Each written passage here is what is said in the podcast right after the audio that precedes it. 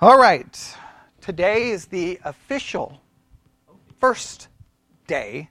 I know we've already started, but this is the first day for our Bible study exercise on a very important topic that we'll be working on for the next seven weeks, around seven weeks. Uh, I've already done an introduction. We did kind of a pre study study. And then we did kind of a, I did a special kind of episode last night dealing with it. So, but today we're going to use this really as the official start of this study. Most of this will happen, obviously, uh, for the podcast and not here, but we may utilize this for some uh, maybe for some Sunday mornings, maybe some Sunday nights, maybe some Wednesdays, just to add to it and to supplement what we're doing. But it's a very important topic, and it's very important for every single person because, in some way, shape, or form, we use this concept every single day. We either use it in a good way or we use it in a bad way, one way or the other. We use this, and, and, I'll, and I'll demonstrate this here in just a second. So, will you do me a favor? Back in the library, there's a dictionary, Nelson's New Illustrated Bible Dictionary. Go get it, bring it to me, and I'll give you $5. Okay, but I want the specific one. The Nelson's New Illustrated Bible Dictionary. All right?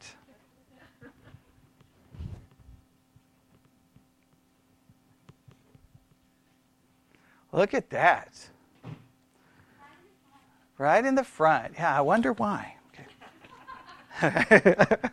I mean, I've got like multiple right here, but all right. Now, five dollars. That was the deal, right?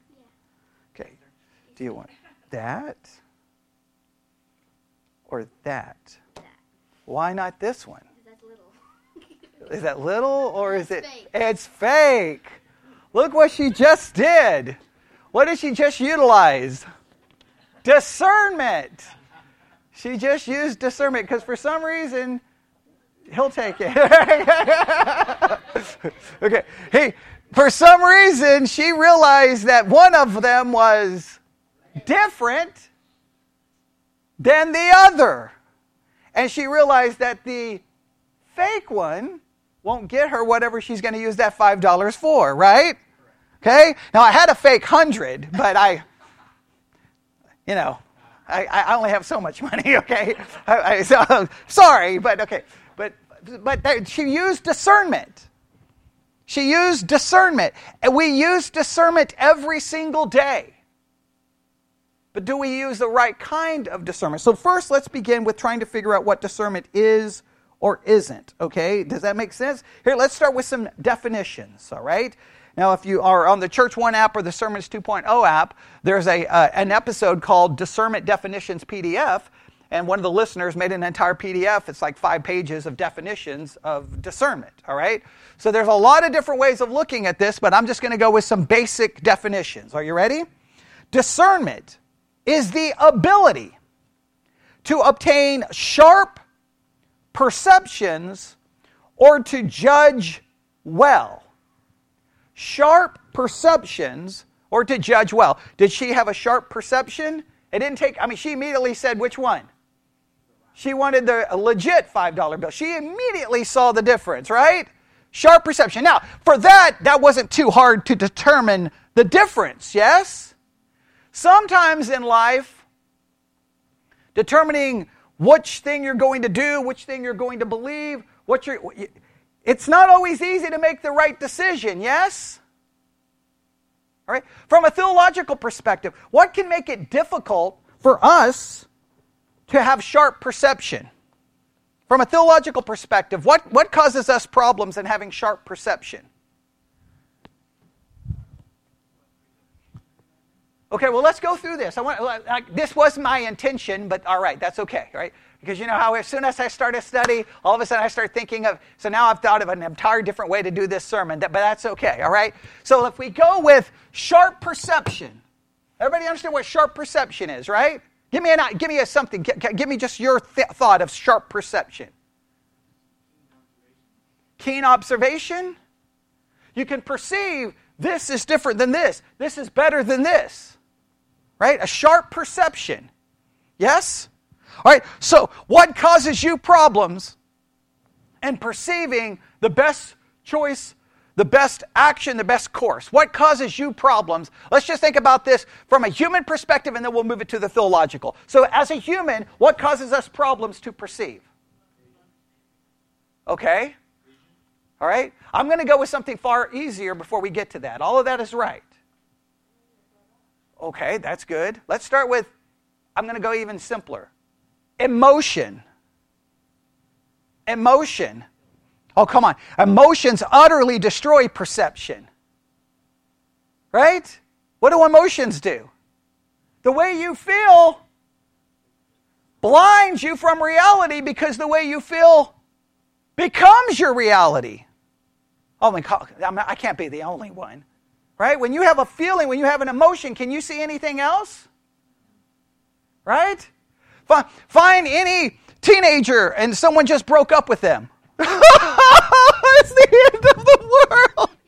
I'm never gonna live. I'm gonna die single. And it's like, calm down.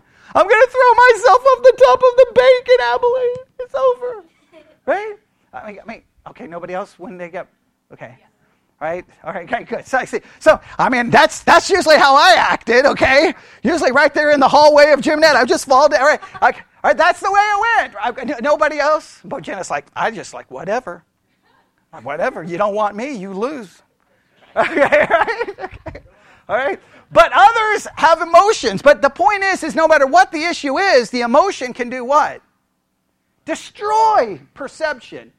I mean, all, all you can see is through the lens of emotion. So you always have to be able to perceive am I looking at this situation through my emotion or through something else? All right, so emotion, what are some other things that can cause our perception to be thrown off? Uh, Sarah said it. Oh, yes. The, the more knowledge we have, the better we can perceive, yes?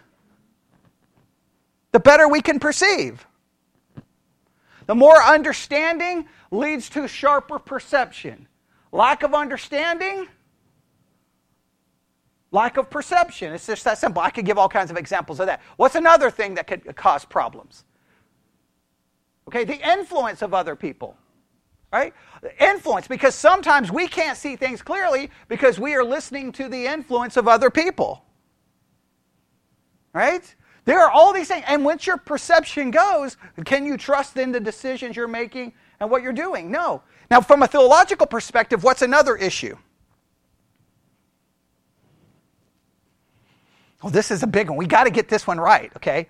All those other ones, everyone will talk about that. Saved or unsaved can all agree that those things impact perception. Oh, come on. There's like, we all have to get this one right. There's something inside of all of us. A sinful nature. Does that not obliterate your perception of truth and reality because you have a sinful nature? Does your sinful nature what does your sinful nature impact? Emotion, your thinking, your desire. So you have something in you that constantly is an attack of your perception. Did he, does everyone not realize that?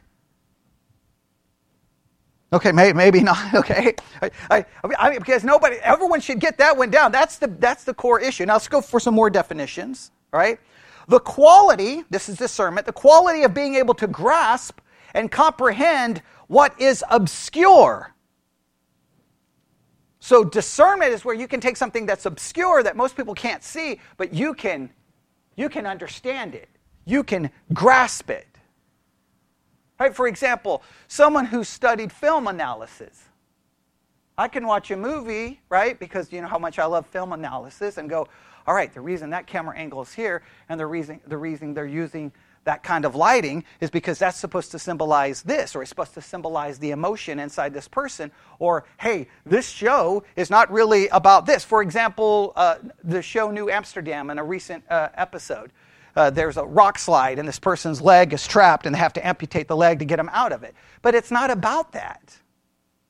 The leg being amputated is symbolism for the Max, the, the medical director, this decision he has to make in a relationship. And to get the new relationship, he has to amputate the old relationship. It's symbolism of the main character's struggle with what to do with this relationship. And people are like, oh, the episode was about a. It's not about that, okay? It's not about that. I can go through movie after movie where people walk out and I'm like, the movie had, what? Oh, never mind, all right? But what, what so you've got to be able to, to determine what is obscure. Now, I don't believe those things are obscure, but what makes it obscure to some people? Go back to Sarah's thing. Knowledge of it. Right? Knowledge of it. So that's discernment. You can obscure. Well, how about another one? Discernment is the ability to recognize small details. And you can, you can recognize these small details accurately. You can tell the difference between similar things. And you can make intelligent judgments by using such observations. It means to recognize, to distinguish, or make judgments. So, the next seven weeks, we're going to try to figure out discernment. Now, we could look up the Bible dictionary, we could do a lot here, but here's what I started thinking about. All right? The first thing I started thinking about when I started doing this is okay, whenever we start thinking of discernment, and we and so one of the things I've already given everyone to do for the Bible study exercise, and I and I already did the broadcast, is everyone's going to be doing the word study method of Bible study, right? So I gave everyone where you look up the antonyms, the synonyms, and all the steps. So the people online are already working on that. Okay, but one of the things I challenged them to do is like, I wonder where's the first place in the Bible discernment is mentioned. And I started thinking about this. Where is it? Where is the word mentioned, right? Well, it was weird because the curriculum sent me to a passage, and when they sent me to the passage, I was like, well, that's weird that they would start a seven week study on discernment by going to a passage of Scripture that I don't believe mentions discernment, but maybe it demonstrates discernment or the lack thereof. So they sent us in, for the curriculum to Genesis chapter 3. Genesis chapter 3. Now, I can see why they would send us to Genesis chapter 3. Can't, can't, I mean, do you understand why? Because what happens in Genesis 3? We all know the story, right? Eve's going to eat that which she's not supposed to eat, and the fall of humanity occurs, right? And we're like, this is an example of a lack of discernment.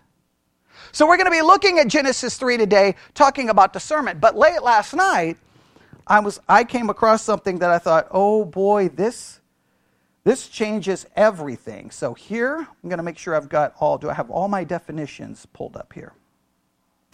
If not, we will I will look them up one more time. All right. Hopefully we can find all of them, but that's we'll, we'll get there. All right? So I'm going to do this.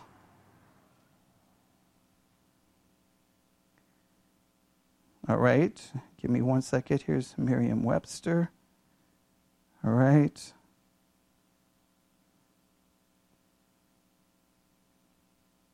All right. There's a, a whole bunch of words here, but that's okay. All right. Here's what we're going to do go to Genesis chapter 3.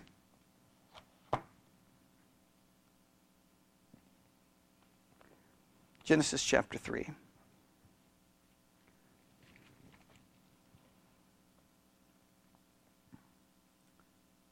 All right. Everybody ready? Genesis chapter 3, let's start in verse 1. Genesis chapter 3, verse 1. Now we'll read, we'll read six verses here. We'll make a couple of observations about discernment, and then we're going to look at something that I think is interesting. All right, everybody ready? Genesis chapter 3, verse 1. Now the serpent was more subtle than any beast of the field which the Lord God had made. And he said unto the woman, Yea, hath God said, You shall not eat of every tree of the garden.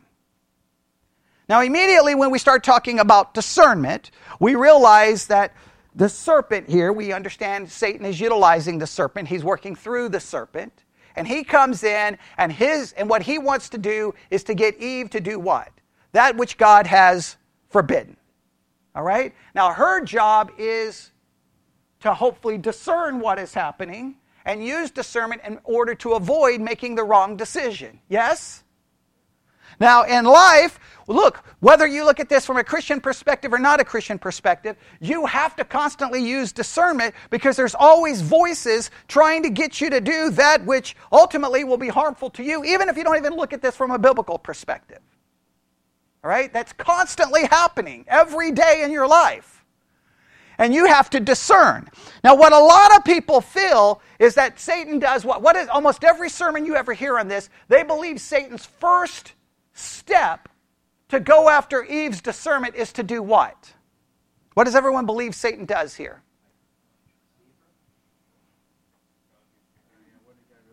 Okay, well, they all everyone goes to the fact that he questions God's word. Right? Because it says, Yea, hath God said, and there's been about 25 billion sermons preached on that. Now, if you know my perspective, is I think that's incorrect. I think he does something else and everyone misses it. Everyone's like, he says, Yea, hath God said. He's qu- challenging God's word. I think he's using a different tactic, and I think it's brilliant. Right? So let's look at what happens. What he says, Yea, hath God said what? What's his exact words there? You shall not eat of every tree of the garden. Now, I believe here's what he's doing, right? He's coming to her, and here's what he wants her to do. He wants to get her attention away from all the trees she can partake of, and he wants her to get her preoccupied and focused on what? The one tree. Now, if he walks up and says, Hey, Bobby, look at that tree right there. You can't have that. That's very straightforward, very boom. He may get defensive and go, Whoa, back off, man. But he doesn't come it that way, does he? He's like, Hey, did God say you can't have all of these trees? Satan seems to already know the answer. So Bobby immediately says, No, no, we can have these trees. And then what does she say? Look at the next verse. But, what? The, tr- the tree in the midst of the garden. She says, We can't even touch of it or we will die. So think of it, look this way. Like, let's think of it this way. Think of this wall, is all the trees. And he's like, Hey, can you have all these trees? Are you, are, is God keeping you from all these trees? No. He's, subtly, he just turned her attention to what? He turned her a, a back from those trees. Now, what is she focusing on? What she can't have. Isn't that brilliant? Isn't that br- that's utterly genius without even trying. And you and we and look, I know that's what happens because the text tells me that's what happens, right? Immediately she starts talking about what? The tree she can't have. And the woman said unto the serpent, We may eat of the fruit of the trees of the garden, but of the fruit of the tree which is in the midst of the garden, God has said, You shall not eat of it, neither shall ye touch it, or lest ye die. Without even trying. He doesn't even mention the tree that he can't have. He doesn't mention it. Because if he mentioned it, what could she possibly have done? Well, no, we can't have that. It's more subtle than that. She doesn't catch on what's happening. Hey, can you have all of You're not allowed to have this? No, no, no. We can have that. We can't have that.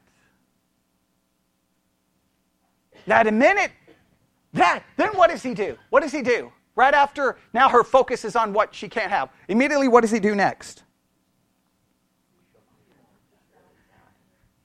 But the fruit of the tree in the midst of the garden, God has said, You should not eat of it, neither shall you touch it, lest you die. And the serpent said unto the woman, You will not die. Immediately, he, now, he, look, she says, We can't have it or you'll die. And he's like, No, no, no, no. No. Now that we're talking, now, which tree are they now talking about? They're no longer talking about all the other trees. Now he's got her, right? So now all he has to say is, No, no, no, no. You're not going to get in any trouble. You're not going to get in any trouble. You're good to go.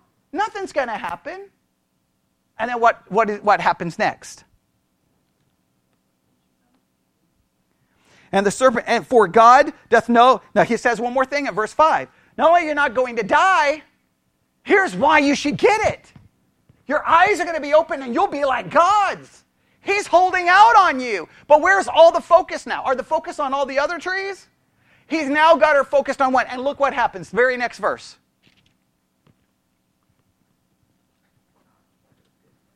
And when the woman saw, when the woman saw that the tree was, now what is she looking at?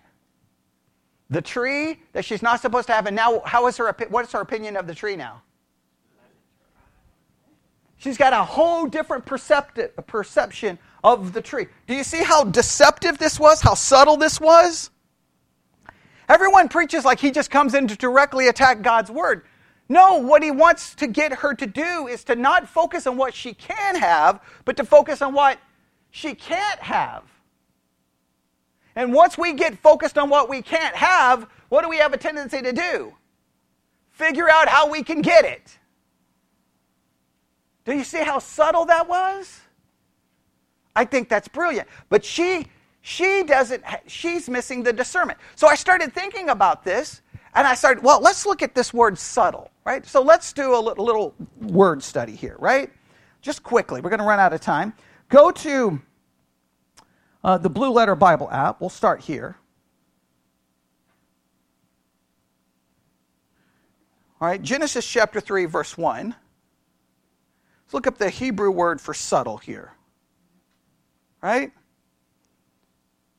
Okay. Here we go. We look up the Hebrew word. Strong's H, 6175. Arum. Arum. Second entry. Arom. Arom. All right. There's the Hebrew word. And what is it? It's used 11 times. Eight times it's translated what? prudent, right? And you're, someone was saying the Hebrew word, right? Uh, it's translated prudent, two times crafty, one time subtle. Now, please note, it's translated prudent eight times. What does that mean? What is prudent? Do you view prudent as a bad thing? Being prudent is a good thing, right? Making wise decisions, using good judgment. I think that's interesting that subtle here can be prudent. Now, why? Because it demonstrates that we can be subtle, we can be prudent in a good way or in a bad way. He's being very prudent. He's using, he's, he's got very good judgment in how to do what? How to get Eve from looking at all the trees she can have to looking at what? The one tree she can't have.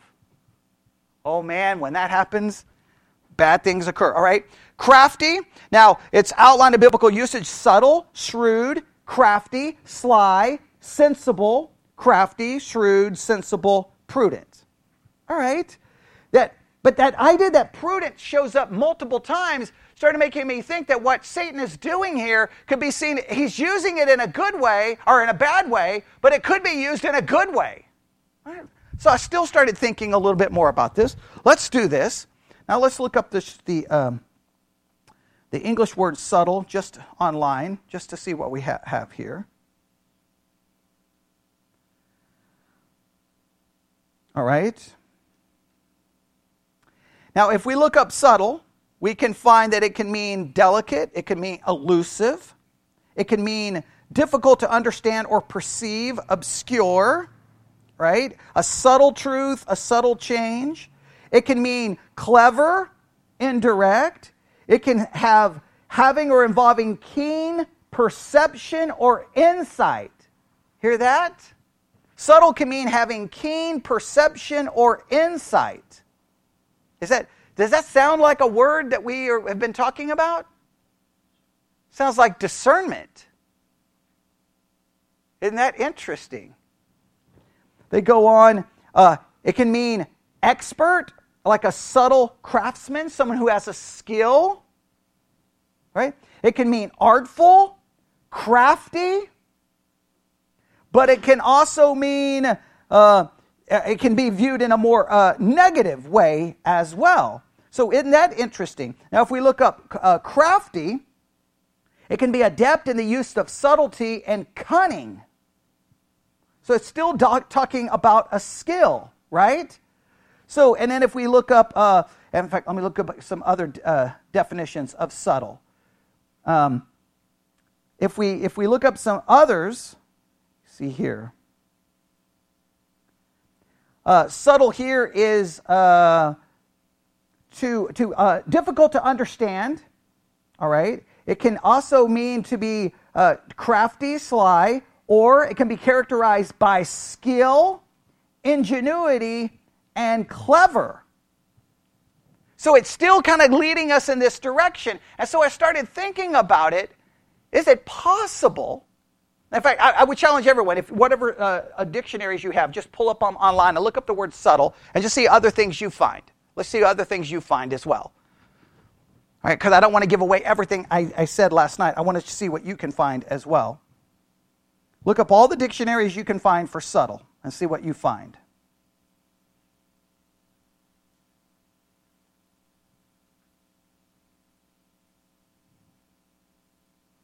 right, tell me what you find to see if you find thing. I'm, I'm trying to lead us to a specific point, but I want you to, to find it.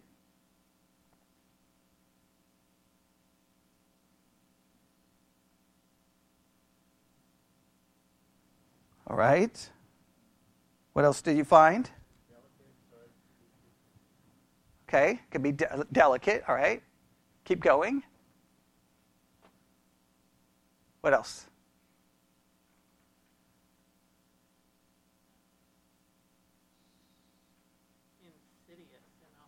It can, it can be insidious, okay?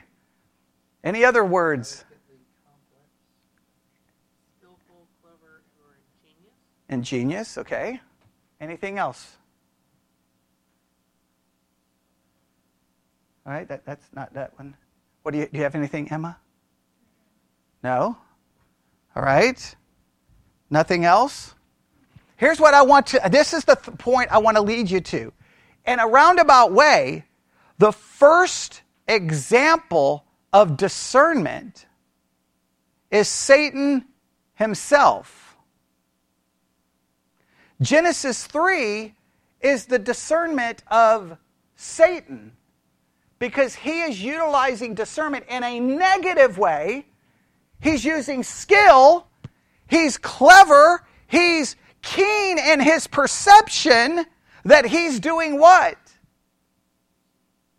Using it in a deceptive way. In other words, we are either get, we are the victim of someone else's discernment, or we are protecting ourselves through the use of our own discernment.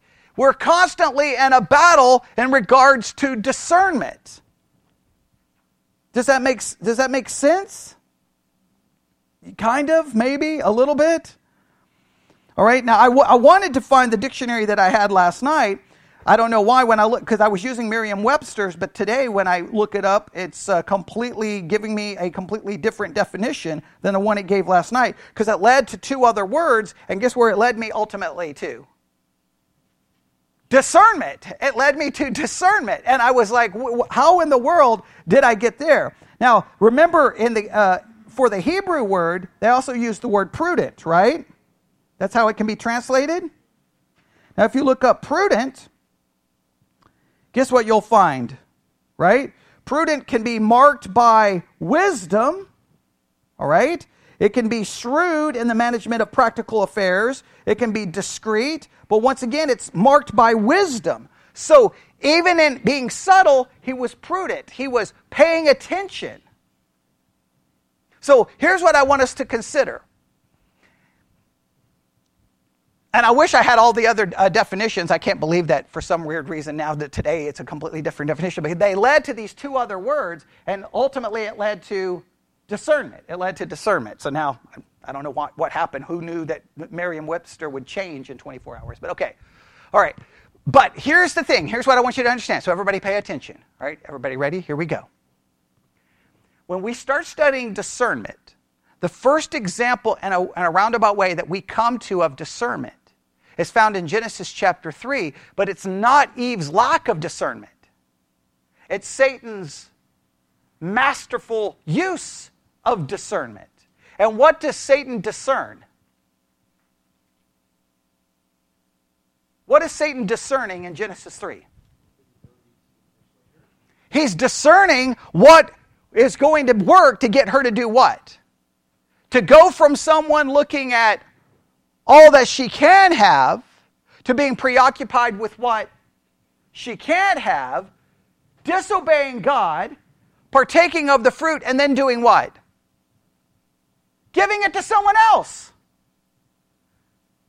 All because she did, all because he did what?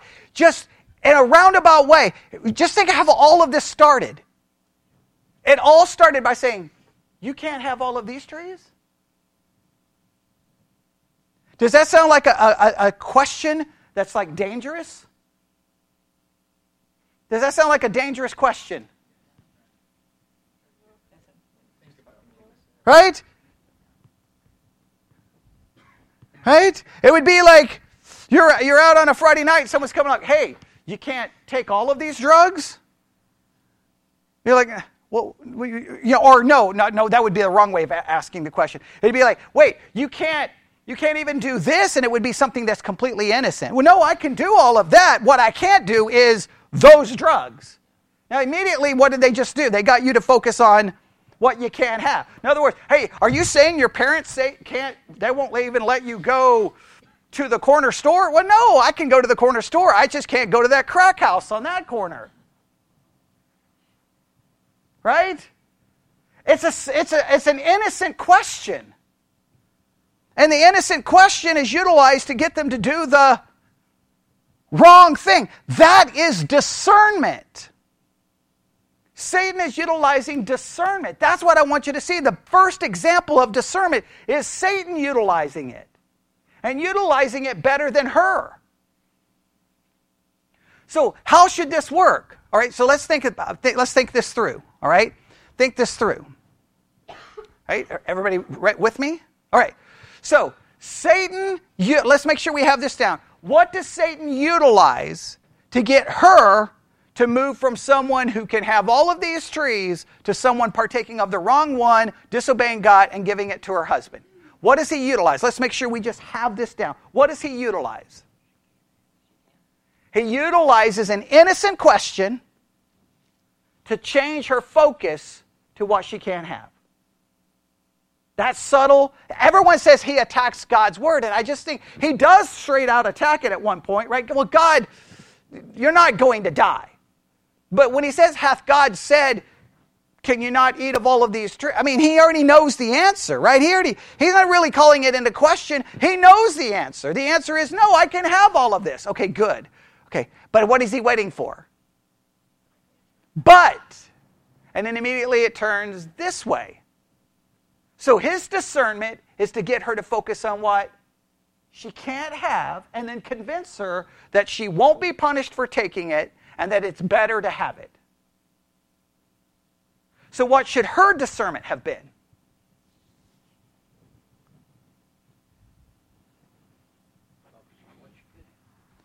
There we go. Her discernment should have been like, no, I can have all of this, and I am happy with all of this, and I'm going to obey God because He gave me all of this, and what else should I need?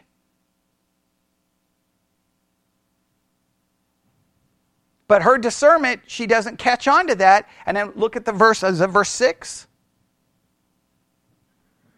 Look at what happens. The woman saw that the tree was, and look what happens. She sees that it was good for food, that it was pleasant to the eyes, and to be desired to make one wise. Her focus now is on what? Not God, not on truth, but on what? What are the three parts there? She first sees, and what does she see? That it's good for food. She sees that it will fulfill what? A physical desire. A physical desire. What else does she see? Pleasant to the eyes. It looks good, and then it will make one wise. It goes to her pride. Right? Goes to her pride. And now her deception is gone, right? At this point, what, what does she not even bring up there? Well, she well, not only does she not bring up the other trees, she doesn't say whether it would be pleasing to God, acceptable to God, would it be best for me, would it be best for us long term. She becomes what kind of uh, her sight becomes what? Nearsighted, right? She becomes focused on the now. Focus on the now. You, when your discernment is only focused on the now and not the long term, then your discernment has been destroyed. So, how do we counteract the wrong kind of discernment? I just think it's interesting that the first example of discernment is really Satan's discernment. We don't see him as being discerning, but he's being discerning in a negative way. So, in other words, you can use your discernment in a good way or in a bad way, right? You can use discernment to manipulate someone. Right? I, I used to do it with my brother all the time, right? When I, I would want a Coke and we didn't have any Cokes, and I'd be like, man, I don't want to go get the Coke. There's no reason I want to go to get the Coke because where we lived, there was a gas station that had a, you know, a Coke machine in, in front. I didn't want to walk all the way over there. Even though it was only like a block and a half, that means going outside. I'm not going outside. So guess what I would tell my brother? I bet you can't get there and back in five minutes. I bet you there's no way you can get there and back in five minutes. It's impossible. You're too slow. And guess what he would do? I'm going to prove to you that I can do it. And I'm like, okay. He'd run, get the Coke, and I'd be like, man, six minutes. You're going to have to work harder. I'd get my Coke. And the next time I needed a Coke, it worked constantly. Okay? Worked constantly right? I used discernment. I knew what would get him to get the Coke. If I asked him to get a Coke, would he have said yes? Go get it yourself. But when I turned it into, hey, I don't think you can do that. Pride. I don't think, I, I, anytime I needed a Coke, I got it. And I never had to go outside. See? I used discernment, right? Okay, some of you don't want to call that discernment. I use discernment, right? Oh, come on. Some of you, do, come on. All of us do that in some way, shape, or form, right? I mean, there's some women in here. Okay, right. Come on, y'all never manipulate? Bojana, you never manipulate? Mr. Goodlet, ever? Okay. Sarah? right? Mary? Okay. Oh, she's like, absolutely. Of course I do, right? Okay, what do you think I am? Dumb? Okay. Right? Of course I manipulate. That's, that's the way to get it done, right? And, uh, and in many cases, what's the best way to get it, to get something accomplished? Manipulate pride. And a roundabout way, Satan uses the same manipulation, does he not? Hey, first of all, nothing's going to happen to you. But if you eat that tree, what does he say? Your eyes are going to be open. You're going to know the difference between good and evil. You'll be like God. Pride. And does pride show up in those three things? Yeah. To make one wise. So we, we have to see how discernment can be. Satan is using the better discernment. He discerns exactly what's necessary, and she doesn't catch on. She doesn't catch on to the fact, and the next thing she know, what is she? She's completely forgotten God. What I want you to realize is that in life, there's going to be millions of voices coming at you, try, and they're using discernment. They're figuring out you. They're figuring out how to play you. They're figuring out how to mess with you. And the next thing you know, you're being deceived, you're being tricked into doing something. And I'm not even not even worrying about this from a Christian perspective. This is just life.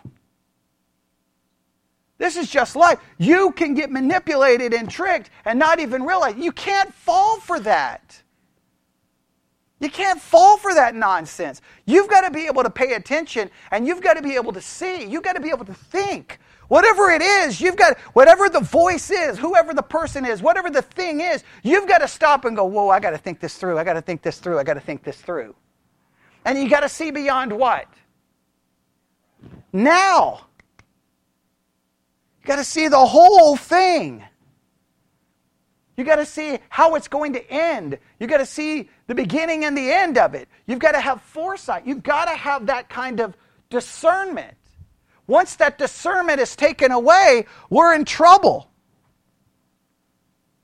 We have to see what, and, and I think not only do we fall for it spiritually, We fall for it in so many different ways. People are manipulated politically. People are manipulated ideologically. People are manipulated emotionally.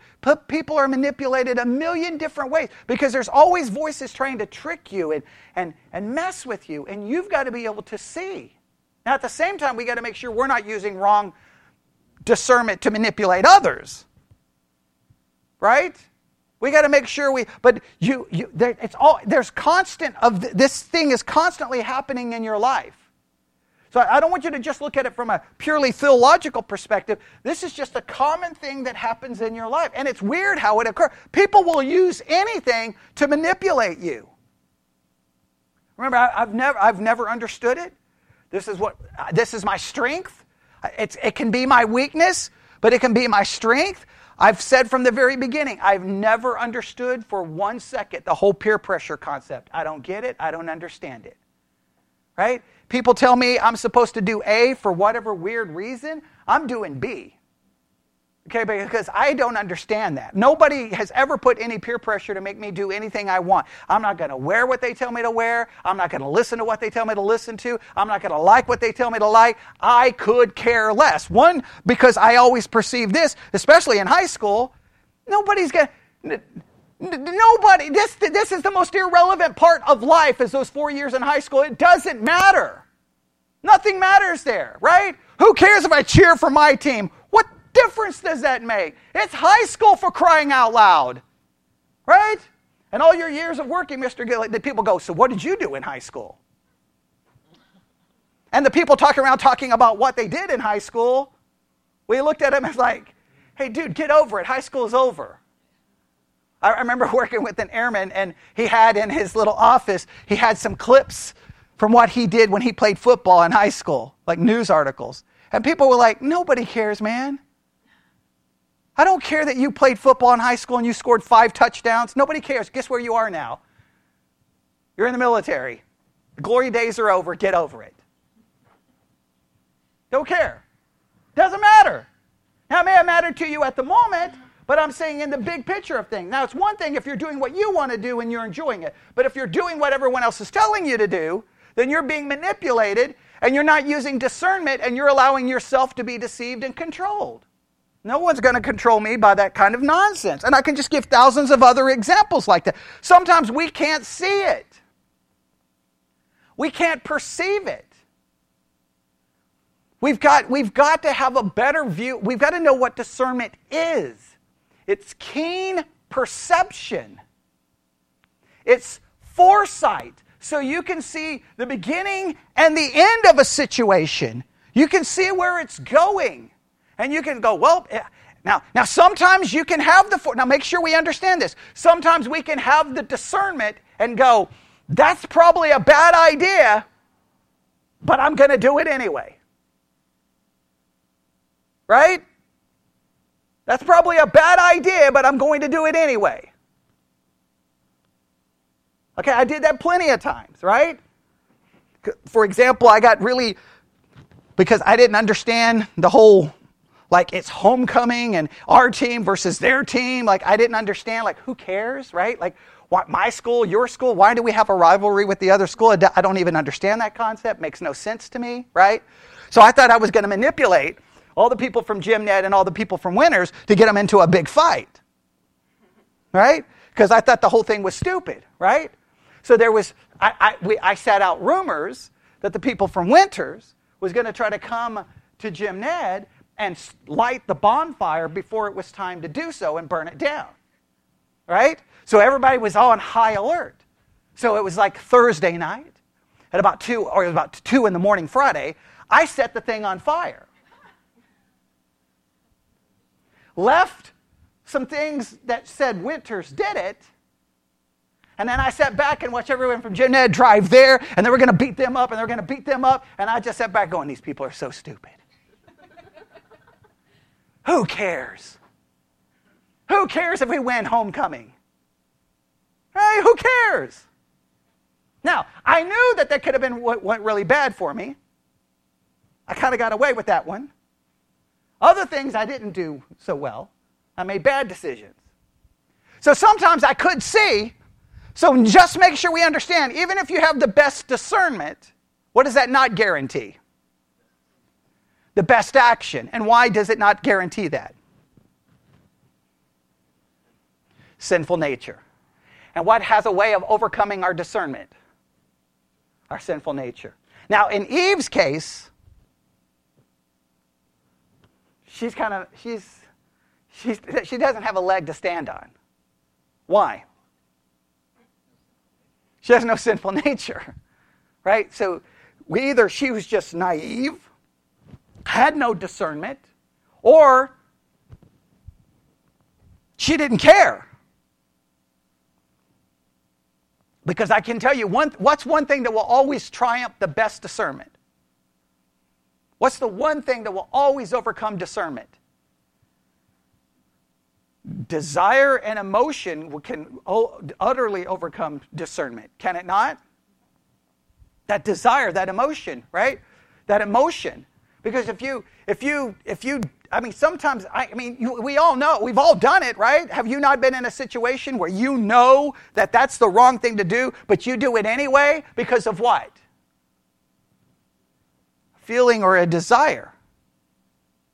And we can all, everyone can relate to that, right? Everyone can relate to that. I mean, I can, right? I, have done it many times in my life where, like, okay, I know, oh, I'm doing it anyway. I just don't care. I just don't care. You make that conscious decision. It's one thing to make a conscious decision, right? I'm not saying that the conscious decision is right, but at least it's a conscious decision. It's another thing to allow your discernment to be so manipulated that you're not even realizing what you're doing. That's a bad thing.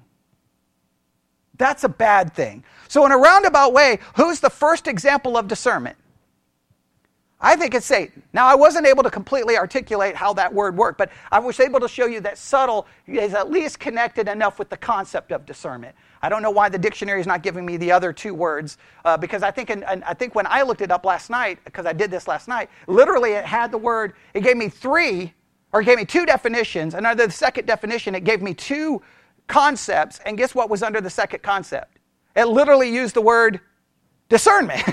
so I was going to show you that today. All of a sudden, I'm like, I look up Merriam-Webster. I'm like, that does not look like the page I gave me last night. It's completely different, right? But I'm going to find it and I'll show it to you. I don't. If you listen to the podcast from last night, I'm literally reading from the dictionary, and then I look it up today, and I'm like, what just happened? It's what? What? They were like, oh, we got to remove that. I don't know what that was. It was so weird. It's so weird because it gave me, it was very short. Like the, the, the today Merriam Webster, that's a long definition. It was, it was just like number one, number two, with two points, and then it gave me two words, and one of the words was discernment. And today, today discernment is gone. I'm like, there's nothing worse than doing it in the middle of a sermon. Okay, what happened? I should have cut, I should have cut and pasted it, but why would I think I needed to cut and paste it? It was it was there. It was so weird. I'm going to find it today. All right, but I couldn't get there and keep looking. But the point is, discernment is used by Satan. And the discernment is used by whom? Everyone. Everyone. We saw discernment at the beginning of the sermon, right? Someone used discernment to get the $5 instead of the fake $5. So, what we need to constantly improve on is what? our discernment. What hinders our discernment? Emotions. What are some of the other things we said? In, lack of knowledge. And then clearly sinful nature. So our, our discernment ability is always hindered. Does that make sense? So, what I want you to do today is just think of the times in your life where you use the wrong discernment, because I know you have. Try to better and prove your discernment moving forward. But the only way to improve your discernment moving forward is you have to realize you have a sinful nature. So ultimately, what is our only hope? Our only hope is in Christ because we're going to fall short in this. But we want to improve our discernment so it doesn't happen to us. And I want, and I want the young people to understand this. I want everyone to understand this. I don't, I don't even care what you think about the Bible or Christianity. Right? You can walk away from Christianity. You still want to use the right discernment. You know why you want to use the right discernment? Because you want your life, I mean, especially if you throw out Christianity, this is the only life you're going to have. So you better make the best of it. And I can tell you things that are bad discernment that will destroy your life. Forget Christianity. And there's things that will improve your life. That's just from a purely humanistic standpoint. So I always say, like, if someone says, I don't want Christianity, I'm like, okay, well, good. All right, you don't want Christianity? Then here's what you need to do you need to make the best decisions you can so you can have the best life right here, right now, because this is all you have. Because, man, you can make some really bad, bad decisions that can destroy your life, has prolonged impact. Right? I mean, just go to a an NA meeting or an AA meeting, Alcoholics Anonymous or Narcotics Anonymous. Listen to someone who drinking or alcohol, uh, drinking or drugs. I, I, that rarely ever comes out good for anybody, right? It may have a temporary benefit, but the potential of long-term consequences are what? Are they worth it? I don't think they're. Put it this way: they're not worth it if you end up addicted. And so, what's the best way to stay from, from getting addicted? Don't do it. Then you can't be addicted. Now, in the short term, what does that lead? People may be like, What's your problem, man? And guess what? When you're addicted, that person who said, What's the problem, man? Are they going to show up to help you out? No. so, so who cares what they think, right? I've often said if I was an atheist, I still would not drink and I still would not do drugs. Because I would want what? I want the best life I can have right now.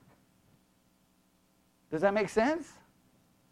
So, discernment, we've got it. I want you to think about it. I want you to consider it. And I want you to think about the fact that I just think it's bizarre that the first example of it is actually Satan using better discernment than Eve. And I want you to remember his trick. Hey, you can't have all of these trees? Oh, no, no, I can have all of those. I can't have and the minute he's got, he, that's, he's got her right there, right? Battle's over. From verse, like, verse 2, and next thing you know in verse 6, what is she talking about? The tree she can't have. Isn't that crazy? Like, just within seconds. She goes from, oh, right here. That, oh, look how good that is. She's completely forgotten about everything else. And guess what she doesn't even consider? long term consequences because all she can see is the now. All right, let's pray. Lord God, we come before you this afternoon. Lord, for, uh, forgive us for our lack of discernment. We are thankful that your Son has perfect discernment, and in him we are forgiven for all of our failures. But Lord, please let us consider the importance of this subject from a theological perspective or just for, for our everyday life because we so make horrible decisions because of lack of discernment, and we end up destroying our future because of our preoccupation with the now. We ask this in Jesus' name. And God's people said,